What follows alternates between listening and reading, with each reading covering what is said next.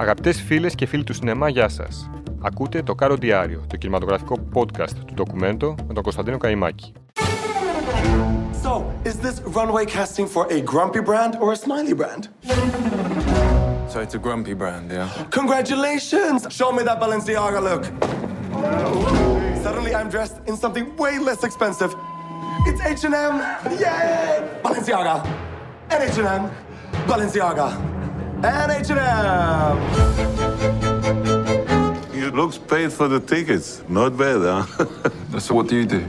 I sell shit. I don't want to hear anybody saying no. It's always yes, sir, yes, ma'am. I command you, enjoy the moment. No, No? no, You say no to me? no, no. Oh, so it's yes. Yeah, no. Yes? Going in. Yes! the sails. Do you think it's possible to wash them? I don't think that's possible, ma'am, because this is a motorized vessel. Yeah, So we don't have any sails. it was sails. Yes. Well, then, in that case, we will clean the sails. Yes. Of course. Yes. A Russian capitalist. And an American communist. On a $250 million luxury yacht.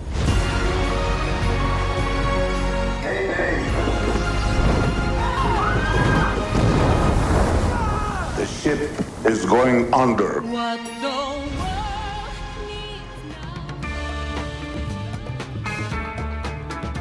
Την Κυριακή 18 Σεπτεμβρίου βγαίνει στις ελληνικές αίθουσες το Τρίγωνο της Θλίψης. Πρόκειται για τη νέα δημιουργία του Σουηδού Ρούμπεν Έσλουντ, ο οποίος μας είχε χαρίσει πριν από 5 χρόνια το αριστουργηματικό τετράγωνο, το οποίο σατήριζε τον κόσμο της μοντέρνας τέχνης. Το Τρίγωνο της Θλίψης είναι μια νέα σάτυρα που δεν χαρίζει κάστανα σε κανέναν, ειδικά στους πλούσιους και όμορφους αυτής της ζωής.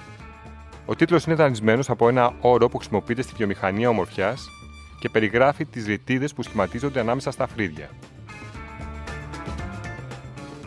Αυτή είναι η βασική αρχή του σενάριου που μιλάει για την αιμονή της εποχής μας, πρωταρχικά με την εμφάνιση, ενώ η εσωτερική ηρεμία και ισορροπία προφανώς και μπαίνει σε δεύτερη μοίρα. Η πλοκή στρέφεται γύρω από τη σχέση δύο διάσημων μοντέλων, του Καρλ και της Κάγια, που είναι καλεσμένα σε μια πολυτελή κρουαζιέρα. Οι υπόλοιποι επιβάτες είναι μια κλειστή ελίτ από δισεκατομμυριούχους. Ένας ολιγάρχης καπιταλιστής από τη Ρωσία, Βρετανοί έμποροι όπλων που εκπροσωπούν τα παλιά τζάκια της γυραιά Αλβιώνας, ένας μοναχικός Σκανδιναβός που πουλούσε χάσει τεχνολογία. Ενώ ο καπετάνιος του σκάφους είναι ένας αλκοολικός Αμερικανός που επικαλείται τον Μάρξ και τον υποδίεται απολαυστικά ο Γούντι Χάρελσον. Στην αρχή τα πάντα είναι ιδηλιακά για το ζευγάρι που βρίσκει υλικό για αξιοζήλευτες αναρτήσεις στο Instagram όπως κάνει η μοντέλα της ιστορίας.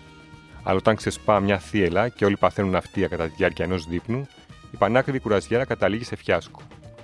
Ο Καλ και η Γιάγια βρίσκονται αποκλεισμένοι σε ένα έρημο νησί με τρει-τέσσερι ακόμα από τους άπλητου επιβάτες και μία από τις καθαρίστριες του γιότ. Η ιεραρχία ανατρέπεται στο νησί, καθώς η καθαρίστρια είναι η μόνη που ξέρει να ψαρεύει.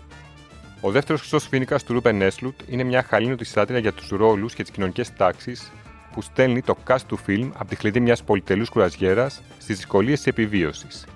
Σε ένα ερημονήσι που είναι χιλιάδους εύβοια, το οποίο γίνεται το φυσικό σκηνικό αυτής της εμπειρίας.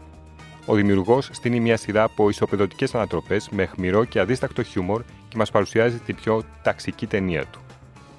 Όπως σε όλες τις ταινίες του, η αφετηρία είναι η ανθρώπινη συμπεριφορά. Πολλές σκηνές στο τρίγωνο της θλίψης έχουν μια σύνδεση με μια κοινωνιολογική μελέτη ή ένα ανέκδοτο που τονίζει κάτι βασικό σε μια συμπεριφορά. Ο σκηνοθέτης αναζητά στη συστηματική μελέτη της βιομηχανίας της μόδας στοιχεία που συνδέονται με την ανθρώπινη φύση και καταλήγει σε μερικά άκρος ενδιαφέροντας περάσματα.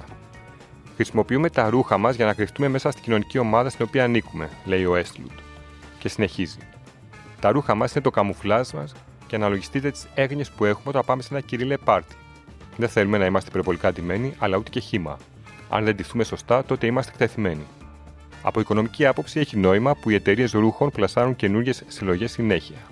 Έτσι, πρέπει να αλλάζουμε τα ρούχα μας συχνά και να καταναλώνουμε ακόμη περισσότερο.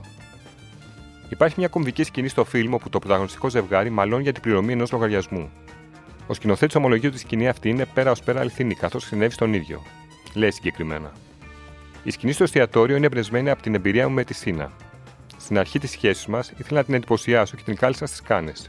Πλήρωσα το λογαριασμό σε ένα δείπνο στην αρχή, μετά ξανά και ξανά, και μετά σκέφτηκα ότι έπρεπε να τολμήσω και να κάνω συζήτηση για το θέμα αυτό. Μου άρεσε πολύ και δεν ήθελα να πέσουμε στην παγίδα των ρόλων με βάση το φύλλο, όπου ο άντρας πληρώνει πάντα. Αυτό που βλέπετε στην ταινία είναι αυτό που μας συνέβη. Ο καυγάς έλαβε χώρα στο ασανσέρ του Μαρτινέζ, όπου έχω ένα πενιντάρικο στο πουκάμισό μου και εγώ τρελάθηκα και άρχισα να φωνάζω.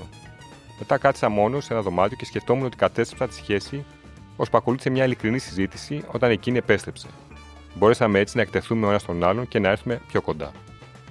Η ταινία Το Τρίγωνο της Θλίψης έχει πολλές τέτοιες σκηνές όπου τα όρια των ανθρώπινων σχέσεων και συμπεριφερών δοκιμάζονται διαρκώς. Σε μια αποκλειστική συνέντευξη που είχαμε με τον σκηνοθέτη πριν από λίγες μέρες, μας μίλησε για τις επιρροές των ταινιών που τον οδήγησαν στην κατασκευή του συγκεκριμένου φιλμ. I had uh, the discreet charm of the bourgeoisie in my mind, I would say. I, and I have had that in my mind since I did uh, Force Majeure. Because I thought that Buñuel was so entertaining and wild, and uh, at the same time, he was dealing with an intellectual content. And uh, it was a certain kind of era of European film where, where we, we were not posing art house cinema. We were actually dealing with the content without being a genre and uh, uh, so I was I was inspired of him. And then when I was working on the film and I was pitching the film to people, someone told me you have to look at Swept Away by Lina Wertmüller. And then I watched um, uh, watched her films, uh, a couple of her films, and so and she was uh, I think she's fantastic, or she was fantastic, uh, and uh, uh, but uh, the throw up actually is probably more um inspired of uh, uh, Monty Python. Uh, Python. uh, yeah, uh, the meaning of life, I think. Meaning it- of life. Yeah, mm. Μια από τι πιο κομβικέ σκηνέ του έργου είναι φυσικά εκείνη που ο Έσλουτ ανατινάζει το σκάφο του Ωνάση. Για ποιο λόγο όμω το έκανε αυτό, I mean, in some ways, maybe you can read the end of the Western civilization in the film.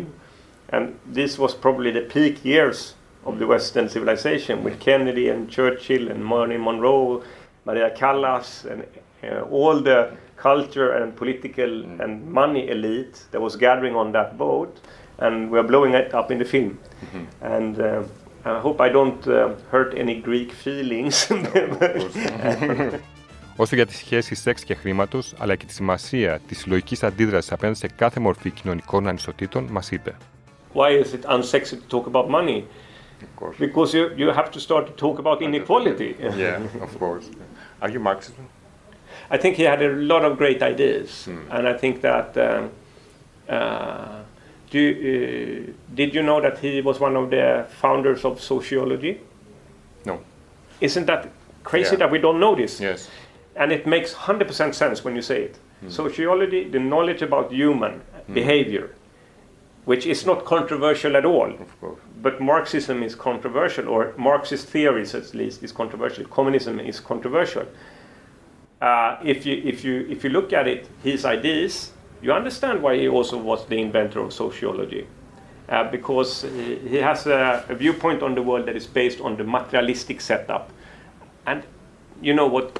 There's no entrepreneur, there's no billionaire in this world that doesn't look at the world from a materialistic point of view.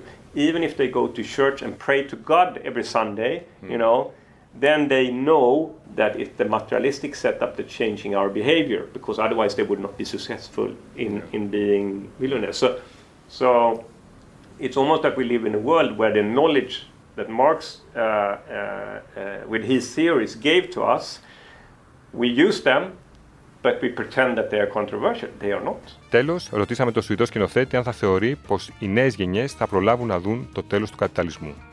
I, I think I think it was interesting when my mother, when I was brought up, my mother, that she believed in a communistic utopia.